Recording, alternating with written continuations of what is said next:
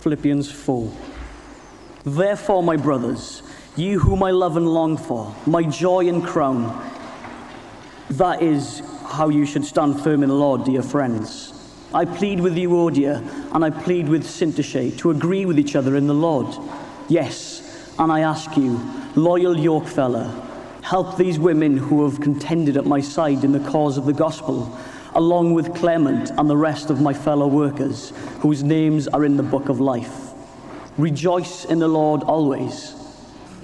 I will say it again, rejoice. Let your gentleness be evident to all. The Lord is near. Do not be anxious about anything, but in everything, by prayer and petition, with thanksgiving, present your requests to God.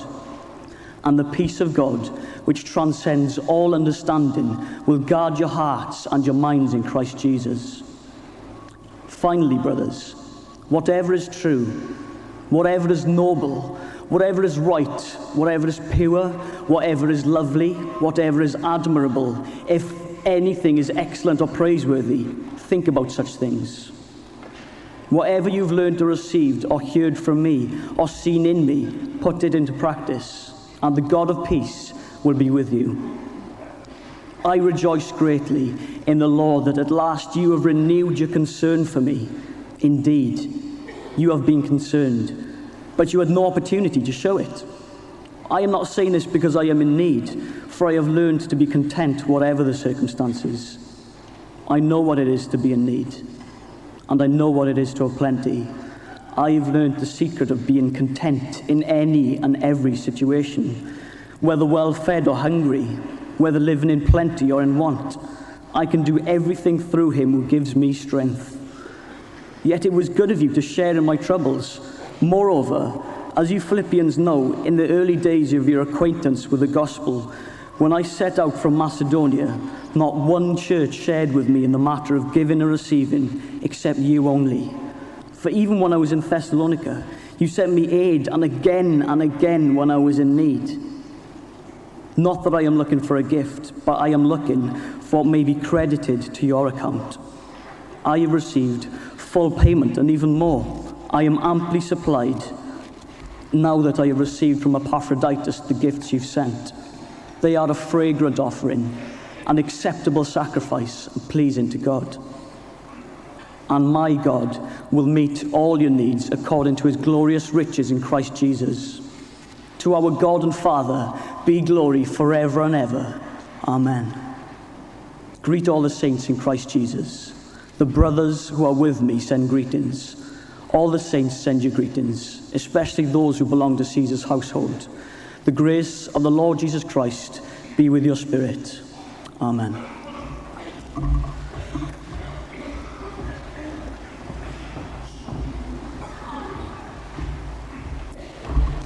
Thank you, Di, for that lovely reading.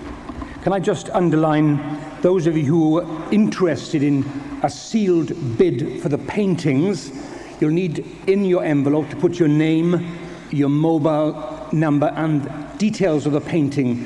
Describe it so that we're left in no doubt which painting you're bidding for. And if you're coming tonight with a chequebook, please make your cheque payable to the Spring Harvest Charitable Trust, or if you're in a hurry, the SHCT. All proceeds tonight will go towards Stop the Traffic. All proceeds from the sale of the paintings will go in the same direction through the Spring Harvest Charitable Trust. You heard R.T. yesterday bearing his heart in how much publicly, when he's speaking, he finds it very difficult to smile. He looks a real sour puss in public. But I want to reassure you that in private, he can be hilarious, and he and I, as sharing a chalet, we've been in tears this week laughing together about various things in relation to our lives and our ministries.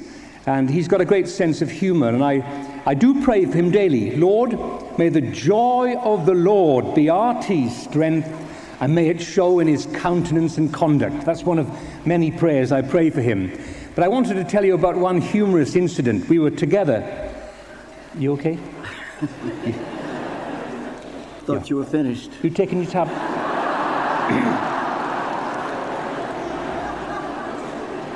Did you take the tablet? Okay. Well, we were together. We were celebrating, with four of us, in the Hilton Hotel in Park Lane. On the 24th floor is called Windows on the World, and they do a superb buffet breakfast. And they have windows overlooking Buckingham Palace gardens. You can see the helicopter landing, you can see the corgis, Hyde Park, Northland. It's a fantastic location. We were having breakfast there, and suddenly into the room, this is absolutely true, came the most beautiful group of women I have ever seen in my life. It was awesome, and they were just grinning and smiling at everybody. So we called the head waiter over, Mr. Pellegrini. We said, Mr. Pellegrini, what's going on? He said, haven't you heard? We said, no. He said, last night, the entire Miss World contestants stay the night here. They're on their way to South Africa for the Miss World contest, and they're here for breakfast this morning. I've never seen R.T. jump up from his table to go to the buffet as fast as ever. But he didn't come back and sit down at our table. He went and sat at another table where were three beautiful girls. And I said to the chaps on my table, he's up to mischief. I know it in my waters, he's up to mischief.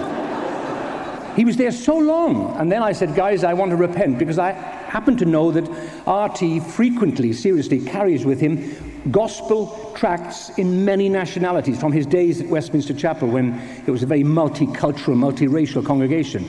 And I've frequently been in a taxi with him, or just in the street, and he's met somebody, and he finds out what country they come from, he takes out his tracts, and he gives the appropriate one in their own language. I said, guys, I repent, maybe he's witnessing to them. So he comes back to the table, he says, I suppose you want to know what I was up to. I said, well, I did think you were doing something mischievous, then I repented and thought you were probably witnessing to him. No, he said, the truth is, I said, you know the guy over there with the red hair? Would one of you just come across to our table in about 5 minutes and look at him in the eyes and say, thank you for the wonderful time you gave me last night?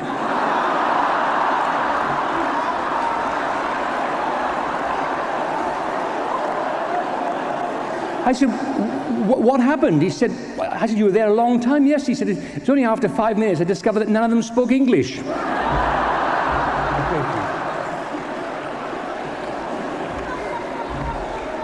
That's a true story. Unfortunately, it's not on the DVD. Let's pray, shall we? Father, we thank you for R.T., for the man of God that he is, for the fun, the friendship, and for what we've received from you through his lips and his life. We pray this morning that he will be anointed by your Holy Spirit in a fresh way, and he'll be the best that he could be, because he relied on you. In Jesus' name, amen.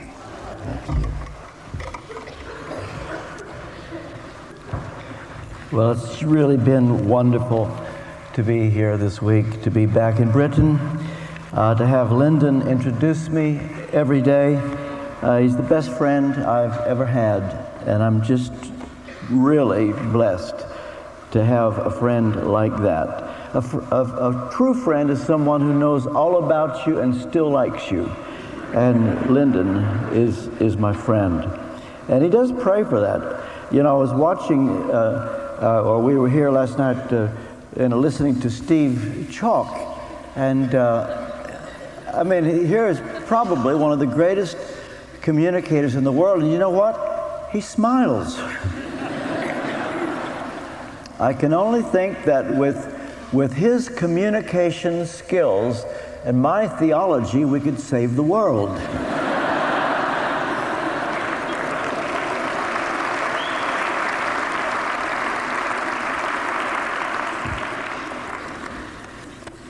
All right, it's time to say goodbye. Thank you. And we look at Philippians chapter 4. Now, the key word for chapter 1 was providence. Chapter 2, priority. Chapter 3, progress. The key word in chapter 4 is peace. Now, what I want to do today is to start at the end of the chapter and work forwards. And if I told you that the Lord told me to do this, I would be violating what I preached. But you know, a number of people came up to me and had good questions, and they were so good that in the second time yesterday, I answered them then. But for those of you who wondered, the question was, what if you feel the Lord really has shown you something or told you this, and you feel like you should go to somebody? And I said, well, that is a very good question. And my honest answer would be is to say, this is very much on my heart. I think that it might be the Lord. You're safe that way. In fact, it's even more powerful sometimes. And so I'm not going to say the Lord told me to start at the end and work forward. I just think it might be. We'll find out at the end if it works out, because I want us to begin with verse 19 of chapter 4, one of the great promises in all Scripture, when Paul says, "My God will meet all your needs according to his glorious riches in Christ Jesus." This verse is in the context of the first thing I want us to see today, generosity. It begins when in verse 15, Paul says, "As you Philippians know, in the early days of your acquaintance with the gospel, when I set out from Macedonia, not one church shared with me in the matter of giving and receiving except you. For even when I was in Thessalonica, you sent me aid again and again when I was in need. Not that I'm looking for a gift, but I'm looking for what may be credited to your account." There is another reference to the judgment seat of Christ. When we give generously, do not underestimate. God does not forget these things. It doesn't help you get to heaven, but all of this, it does have something to do with the prize, the reward, and that is exactly what Paul means here. Your generosity will not be forgotten. Now, there is a principle that cannot be underestimated. And it's put like this in 2 Corinthians chapter 9, verse 6. "Whoever sows sparingly will also reap sparingly, and whoever sows generously will also reap generously." Now, when I came to Westminster Chapel in 1977, one of the first things I did, believe it or not, I started preaching on the subject of tithing. I did this because when I first came, it was just to be for 6 months. I agreed that I'd come for 6 months, then I'd go back to America. And during that 6-month period, some of them said, would I stay? And I thought, well, I don't think so. But in case I do, I want you to know everything I believe. And so I started preaching tithing. And I thought, if this puts them off, that's fine. I won't be obliged to stay. Well, I preached it then, and it began to be something they took on board. You see, I had a head start on this. My dad taught me to tithe. I'm so grateful. When I was 10 years old, I had my first job. It was selling a magazine called Grit. Don't know why it was called that. Dad said it was his first job when he was a little boy, and what was good enough for him was good enough for me, and you had to wait until you were 10, and you sold the little Grit newspaper to the members in your neighborhood. 10 cents a copy. Well, after the first week, we counted up how much money I'd taken in, and then how much money had to be sent to the home office in Williamsport, Pennsylvania. And it turned out that I had earned 50 cents. And I was so pleased. Whereupon, at that moment, my father put his finger on a nickel, which is 5 cents, and said, "That, my son, is the Lord's." I said, "That is mine."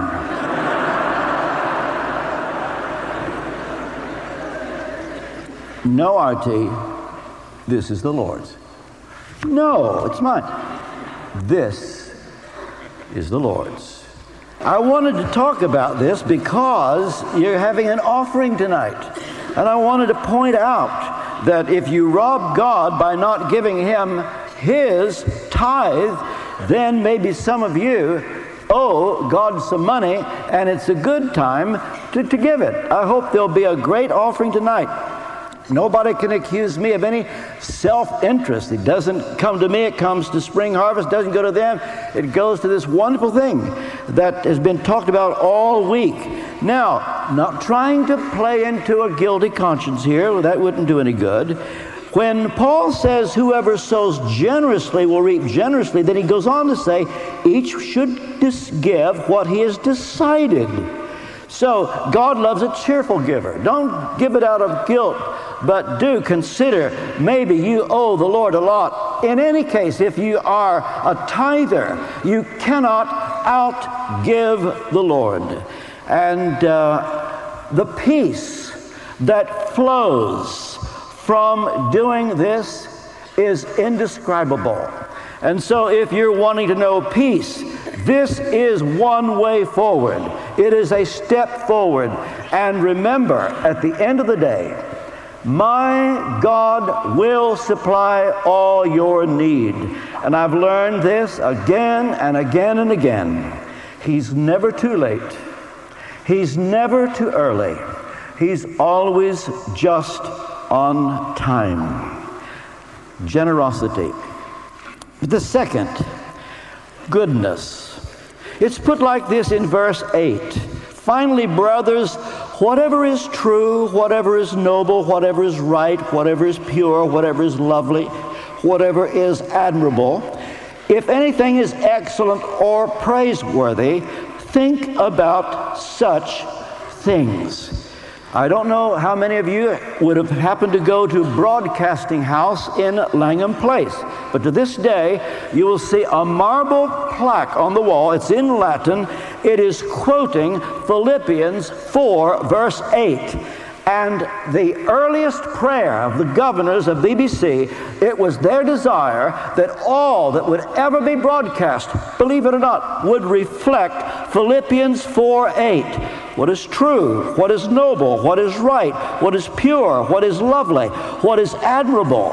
And says Paul, put this into practice, and the God of peace will be with you. There's no substitute for this kind of peace. And so we're talking now about goodness. Generosity, goodness. People ask, how can I know the will of God? And I've come up with a little acrostic that may help. And it is 5 letters forming the word peace. When you aren't sure what to do, the first question, is it providential? You're praying whether to go on a holiday, whether to get this job, whether you should do this. Well, ask, is it providential? What that means is this, does the door just open up? Or do you have to knock it down? If you have to twist the arm of providence, not right. Something's not in order. But when you just walk through the door, God did that. But that's only the first. Second, enemy, the devil. What do you suppose the devil would want you to do? Now, most of us have a pretty shrewd idea what the devil would want you to do. Figure out what the devil would want you to do and then do the opposite. Now, when it comes to fidelity in marriage, the devil would want you to be unfaithful. So, we would do the opposite. And as I think of this verse, whatever is noble, right, pure, lovely. Could it be that there is someone here? You are, as I speak, involved in an affair.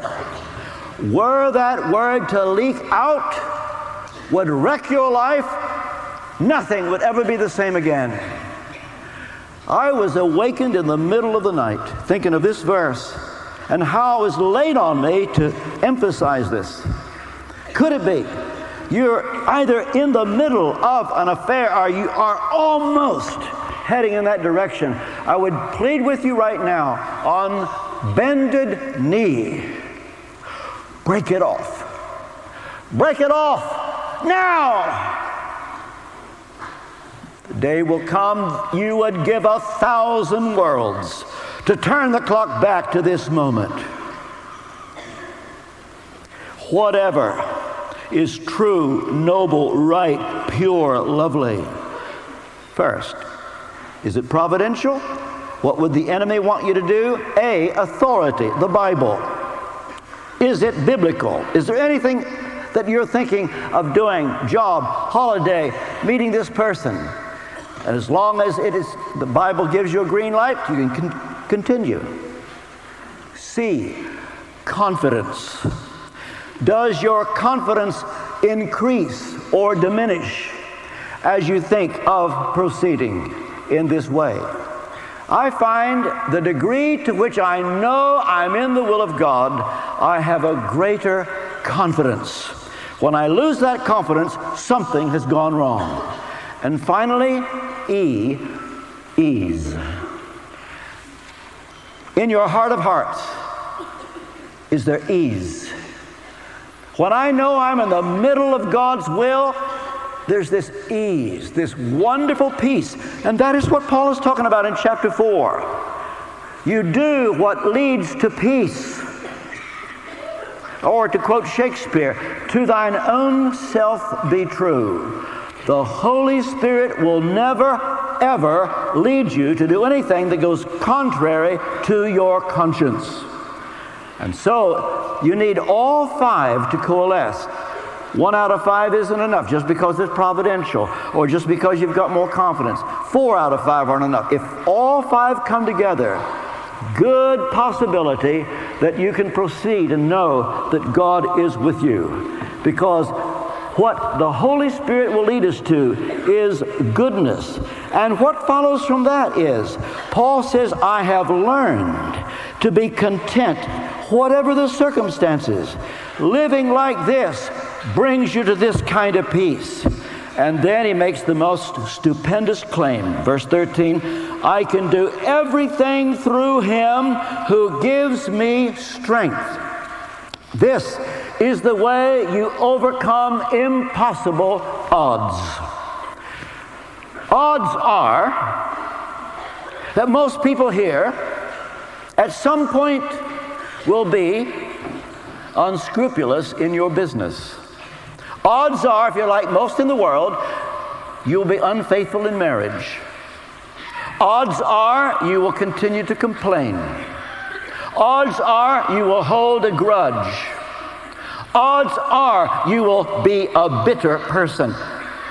But you can overcome all these odds through Christ who gives you strength, goodness. Third, gratitude. We look now at verse 6. For what it's worth, this is one of my 2 or 3 favorite verses in the Bible. It's my favorite verse from Philippians. I would have loved to have spent the whole morning on this. Do not be anxious about anything, but in everything, by prayer and petition, with thanksgiving, present your requests to God. Now, how many times have you had the occasion when you read a verse many times and then saw something for the first time? Well, I knew about this phrase, with thanksgiving, but here's what happened. When I was in Westminster Chapel in January 1985, we introduced the book of Philippians. And spent 2 years in Philippians, preached 80 sermons from Philippians. When we got to chapter 4, verse 6, and I was preaching that morning and came to that phrase, in everything, by prayer and petition, with thanksgiving, I have to tell you, this does not happen to me every day. In fact, I blush to tell you how few times this has happened, but I was so convicted in the pulpit as I spoke that I could hardly wait to sit down and run to the vestry and say, Lord, I am so sorry that I have been ungrateful. I am so sorry. And I made a vow that day. I didn't make it to him. I just promised myself that I was going to make up for the years where I just took things for granted. I keep a journal. I've kept a journal for years and years and years. I could tell you where I was on the 10th of August, 2 o'clock in the afternoon in 1984. I just do that. And what I did on the Monday morning after that Sunday when I preached on Philippians 4:6, as I went through my journal, recording the events of the day before, I promised I would thank God for every little thing. I have done that now for 21 years. This morning in our chalet, I just went through yesterday, and I thanked God for being on Rod Frost's program. Things went well. Phil Wall and my new friend Russ Rook. I mean, and we walked across the premises together, and I thought I found a new friend. And I just went through the day and thanked him for every little thing. God likes that. And here was the feeling I had. If I could make up for the years that I had lost by just taking things for granted, it reminded me of a deacon at Westminster Chapel, Bob George. He died a couple years ago since we retired. He can remember when I first came to Westminster Chapel, I asked the question, how many of you have never led a soul to Christ? And Mr. George said to himself, I was so ashamed. I've never led a soul to Christ. It wasn't too long till we started our pilot light ministry, witnessing in the streets of Victoria, giving out tracts, and the first person to come out on the streets was Bob George. He said, I'm going to make up for the years that I did not do this.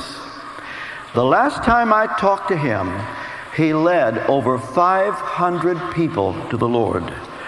People say, well, were they all converted? Some of them were. One of them went into the Anglican ministry. I guess you have to be converted to go into the Anglican ministry. I felt that way when it came to gratitude. I thought, I have not taken the time. And I just determined. One day, I felt like I was having a conversation with the Lord. It went something like this. He said, R.T., I put you in Westminster Chapel. You're from Kentucky. Do you realize what I've done for you? I said, yes. Are you grateful? Well, yes. You've never told me. I thought, oh, I'm sorry. Yes, Lord, I am very, very grateful indeed. And he began to show me other things. And it was like my whole life. Well, Lord, you know I'm thankful. And this verse has caused me to want to be a grateful person. Do you remember the account when Jesus healed the 10 lepers? All of them were healed. One of them came back and said, thank you. And the first comment Jesus made was, where are the 9? So God loves gratitude. He notices ingratitude. And so when Paul says, do not be anxious about anything, but in everything, by prayer and petition, with thanksgiving, present your requests to God. And take the time. When I go through my journal and thank him for all the little things, do you know it takes about 30 seconds to do that? It doesn't take long. And it will change you even with people. You begin to be thankful and thank them for every little thing. All right. Generosity, goodness, gratitude. But now the fourth, gentleness. Verse 5, let your gentleness be evident to all. The Lord is near. I want to read from the Gospel of John, chapter 1, verse 32. This is how John the Baptist knew that Jesus was the true Messiah. John gave this testimony. I saw the Spirit come down from heaven as a dove and remain on him. I've not known him, except that the one who sent me to baptize with water told me, the man on whom you see the Spirit come down and remain is he who will baptize with the Holy Spirit. Now, this is another verse that I had read hundreds of times, but one day I picked up on this word, remain. Now, I have known, I'm sure you have, what it was like for the dove to come down.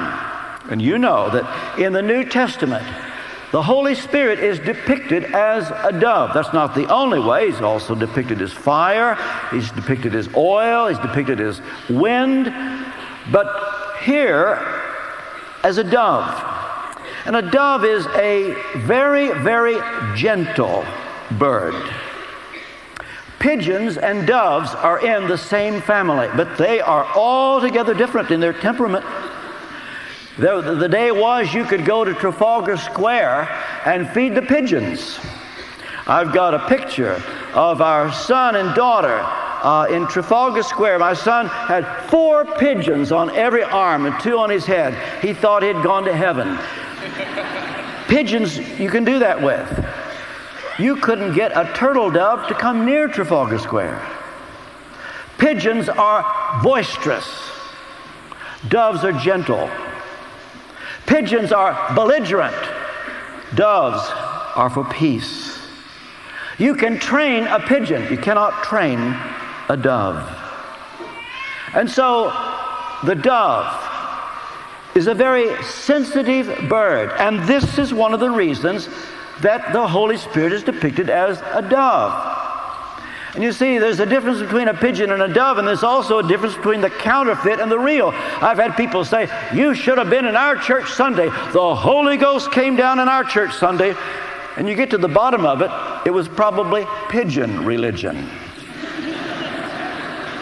To have the authentic Holy Spirit to come in is such a wonderful, wonderful thing. But here's the thing. It will be when he feels welcome, and it will be when we have something about us that will make him want to stay. Now, here's my experience. I've had the dove come down, and when he comes down, it is so wonderful.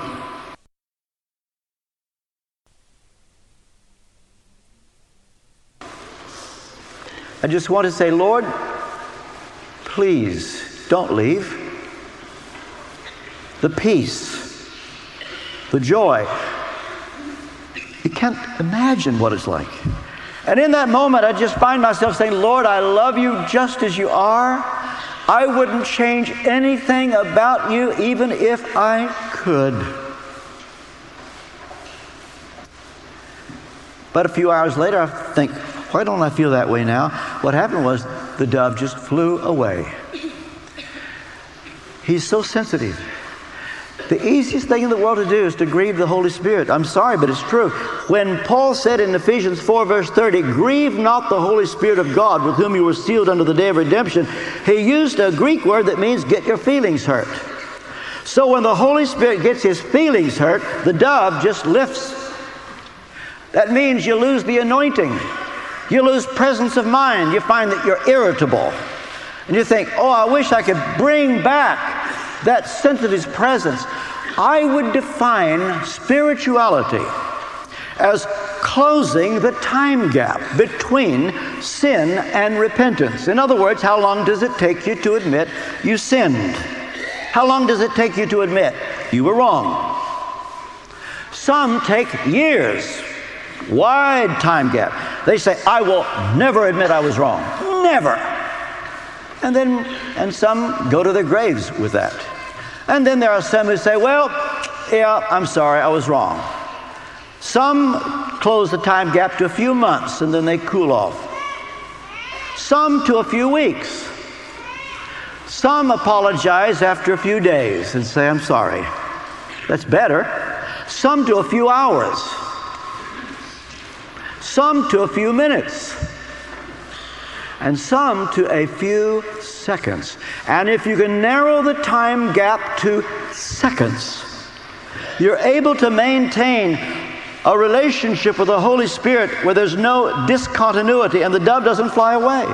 Now with Jesus, the dove came down and remained because Jesus never grieved the Holy Spirit. When I say it's the easiest thing in the world to do, you can be in traffic, angry with the driver in front of you. The dove just flies away. He won't bend the rules for any of us. You can be in a supermarket, and the person in front of you, slow, counting the change, and you go, you wanted them to hear you. They did. The dove did too, and he flew away. He won't bend the rules for any of us. A number of years ago, there was a British couple who were sent by their denomination to be missionaries in Jerusalem, in Israel. And they were given a house to live in near Jerusalem. But they found out after they moved into their house, after a few weeks, a dove had come to live in the eave of the roof of their house, and they were so excited. They saw it as a seal on their being in Israel.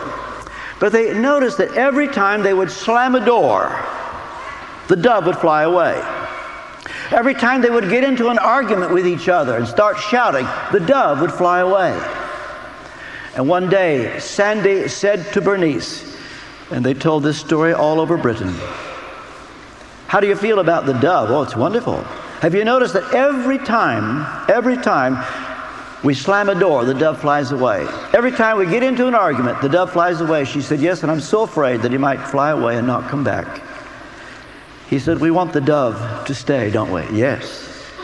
And then he looked at her and said, either the dove adjusts to us, or we adjust to the dove. And it changed their lives just to keep a little bird in the eave of the roof of their house. The Holy Spirit is 1,000 times more sensitive than that. And when we grieve him, the dove just flies away. When he comes down, presence of mind, I must tell you. When I was at Westminster Chapel, I would start my Sunday morning sermon preparation on Monday morning. But there was one week in particular when I was so busy preaching all over Britain, and I didn't even crack a book. There was no time. It was now Saturday morning. I said, Lord, please help me. You know, this has never happened before. Give me help to get me through this Saturday to have something for Sunday morning. It was 9 o'clock that morning. I thought, Lord, don't let there be any interruptions, please. Louise and I got into an argument. We would say in Kentucky it was a dandy. Well, I'll have to tell you, she was horrible.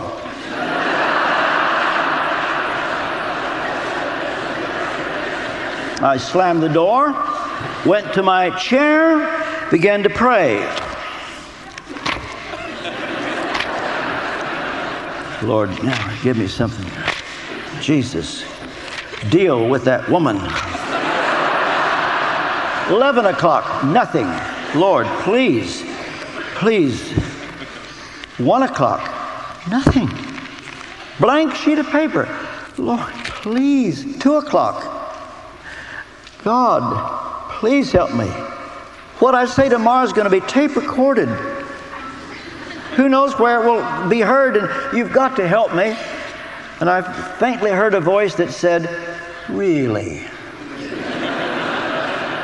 3 o'clock, 4 o'clock. Well, now, it had crossed my mind that I might close the time gap by then, but I was waiting for her. I went into the kitchen. She was tearful. I said, honey, I'm sorry. It was all my fault. Well, it wasn't all your fault. It was partly my fault. No, it was all my fault. and I'm so sorry. We kissed, we hugged. I went back to the same chair, same paper, same Bible. In 45 minutes, I had everything I needed for Sunday. Why? The dove came down. He won't bend the rules for any of us.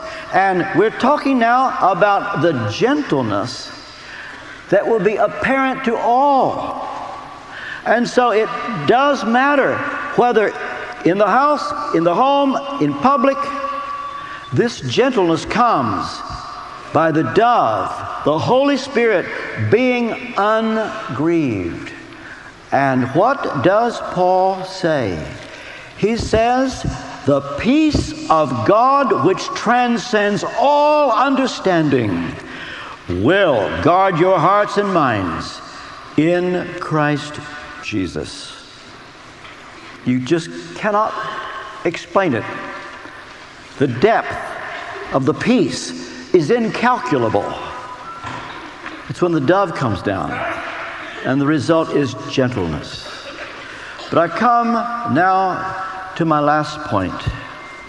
We've come to the beginning of the chapter, when Paul now explains the problem of the disunity in the church at Philippi. He says, I plead with Euodia and I plead with Syntyche to agree with each other in the Lord. Now, perhaps you know exactly what this is like, to see factions in the church. And what are you going to do when two people aren't speaking to each other, or you've been hurt? And it's an amazing sometimes how the person who hurt you the most is the one who had the reputation for being the most godly, or the one you thought was such a wonderful person of prayer. I'm sure you've heard the little poem, Living with the Saints Above, oh, that will be glory. Living with the Saints Below, well, that's another story. I plead with Euodia and Syntyche, and I have come to the conclusion that there is only one way forward. We've seen it in chapter 2, being like Jesus, but it comes down to being gracious. And that is the key word here, graciousness. Graciousness is when you have got the goods on the person and they're really in the wrong, and you could throw the book at them, but instead you just let them off the hook. And so this is what Paul was wanting for them. And it takes me back to what was, at the time, the worst moment we had ever known. Louise and I at Westminster Chapel. The greatest trial of my life. There is no way you could have convinced me that the outlook could ever be other than bleak. I cannot begin to tell you how bad it was. And I couldn't tell anybody. An old friend from Romania, his name is Joseph Tsong, happened to be in London. And I knew he wouldn't tell anybody. I decided to tell Joseph. Now, if I'm totally honest with you, the only reason I told him is that I thought he might put his arm around me and say, R.T., you ought to be angry. Get it out of your system. You ought to be angry. He looked at me and he said, is there anything more? I said, no, that's it. If I could narrow 25 years down to 15 minutes, that would turn out to be my finest hour. And so when Joseph Stone looked at me and said, R.T., you must totally forgive them. For until you totally forgive them, you will be in chains. Release them, and you will be released. Nobody had ever talked to me like that in my life. Faithful are the wounds of a friend. I said, Joseph, I just remembered. I didn't tell you everything. Listen to this. R.T. I can hear him now in his Romanian accent. You must totally forgive them. For until you totally forgive them, you will be in chains. Release them and you will be released. I said, Joseph, I can't. He said, you can. and you must. The hardest thing I've ever had to do. And if I were to hear your story, I would probably blush to think that I had this trial and thought it was so awful. There may be someone here today, you were abused as a child. Your spouse was unfaithful to you. Your best friend betrayed you. You were walked over by a church leader. I remember receiving a letter from the north of England where the lady described what their son-in-law had done to their daughter and grandchildren. And it was horrible. Then at the end of the letter, she said to me, "Do I have to forgive him?" And it wasn't easy to write back and say, you have to forgive him. There's a principle here. The greater the suffering, the greater the anointing. You may have gone through the severest trial of anybody in this big top. If you have gone through such, the angels would only say to you, "Congratulations," because you have a potential anointing and usefulness that the person sitting next to you doesn't have. They haven't suffered like you have. So instead of using it as a rationale for self-pity, take it with both hands and say, "God, I forgive them." Total forgiveness is not approving of what they did. God doesn't approve of your sins, but he wipes the slate clean. He lets you off the hook. It is not necessarily reconciliation. Just because you forgive doesn't mean that you'll be best of friends. If your best friend slept with your spouse, you forgive, but you probably don't go on holiday together. Or if you've heard of a Sunday school teacher who's abused children, you don't let him teach a Sunday school class. Total forgiveness is not necessarily reconciliation, and it is not living in denial. It's not total forgiveness when you just refuse to think about it. Total forgiveness is when you admit they did just that, and then you wipe the slate clean. You let them completely off the hook. And I have to tell you, it is an act of the will. Don't wait until you feel led. You never will. Or if you say, "Well, when they are sorry, then I'll forgive them." Look, soft words turn away wrath, even for non-Christians. What credit is it to you if they're sorry and then you say, "Oh, don't worry"? Total forgiveness to get the maximum benefits when they don't even think they've done anything wrong. By the way, if this little bit of the sermon convicts you, when the meeting is over, don't walk across the tent and go up to somebody and say, "Well, now look, in the light of R.T.'s sermon, I forgive you." And they will say, "For what?" Well, you will say, "Well, you know." "Well, I'm sorry, but I don't." "You do." "I don't."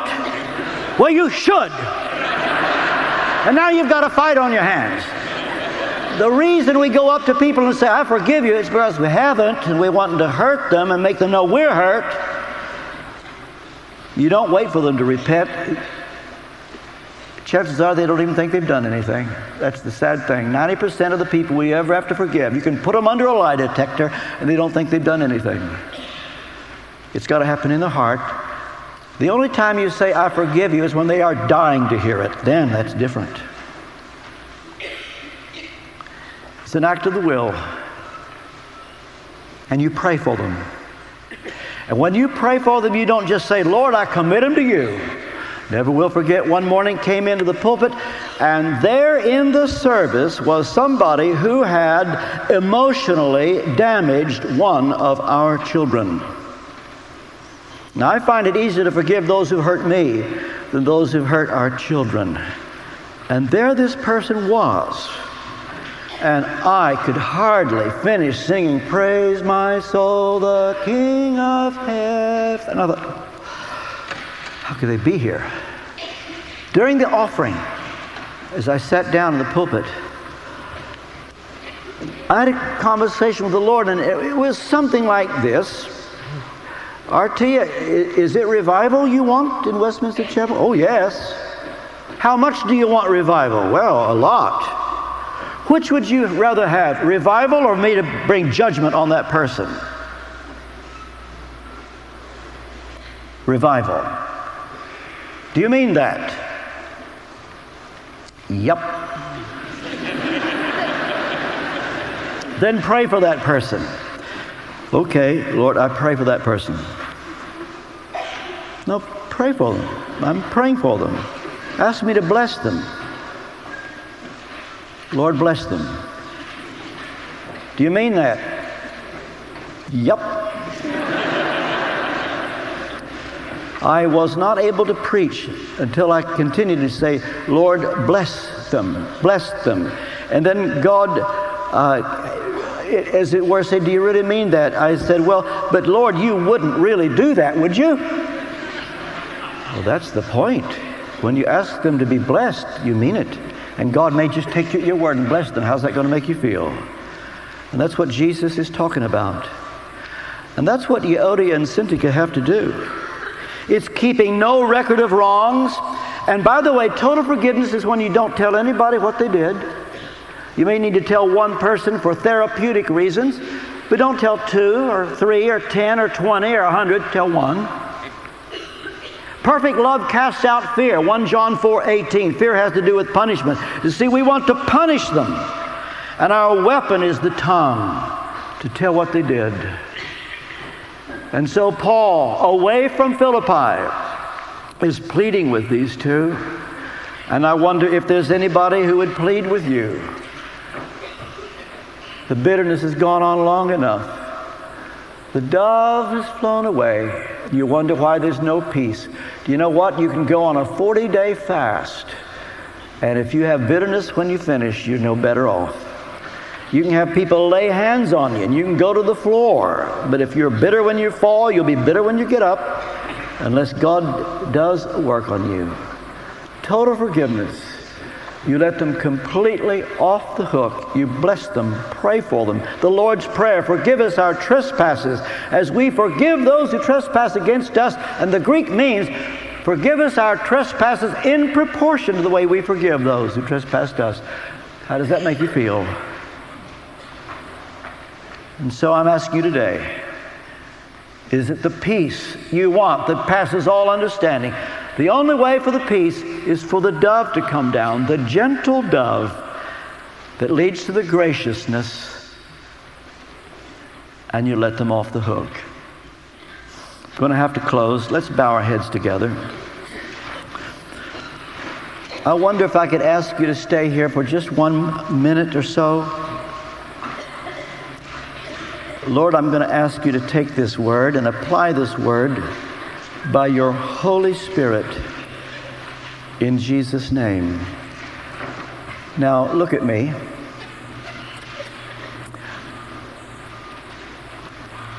I'm going to see if there's anybody here you would like to be set free.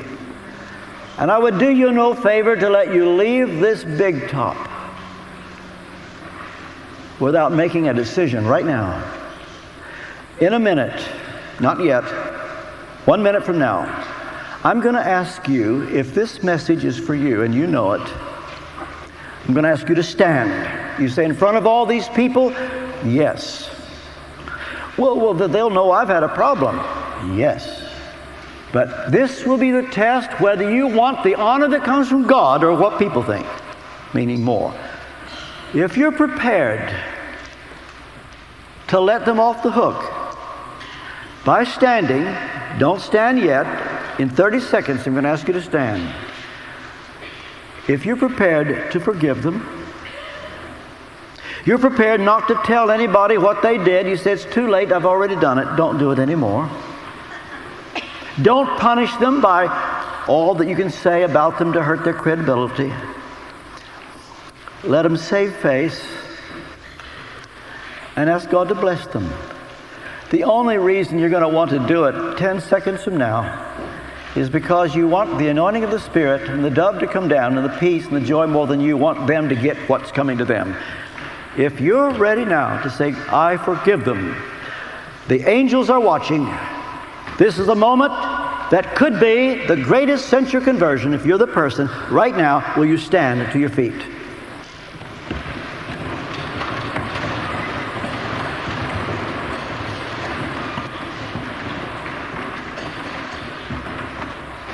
I'll wait 15 seconds. Does anybody else want to get in on this?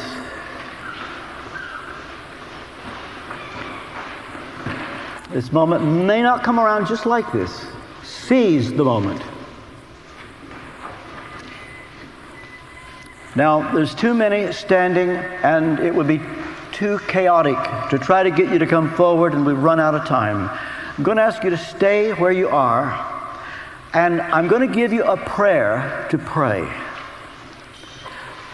Put your hands like this as if you want to receive from Him, and repeat after me, you that are standing, out loud. Lord Jesus Christ, I need you. I want you. I'm sorry for my sins. Wash my sins away by your blood. I welcome your Holy Spirit into my heart. I'm sorry for my bitterness. Forgive me. I forgive them. You forgive them. Set them free. I set them free. I set them free. Come, heavenly dove. Come and remain. Thank you for your patience with me. As best as I know how, I give you my life. In Jesus' name. Amen. God bless you. Go in peace.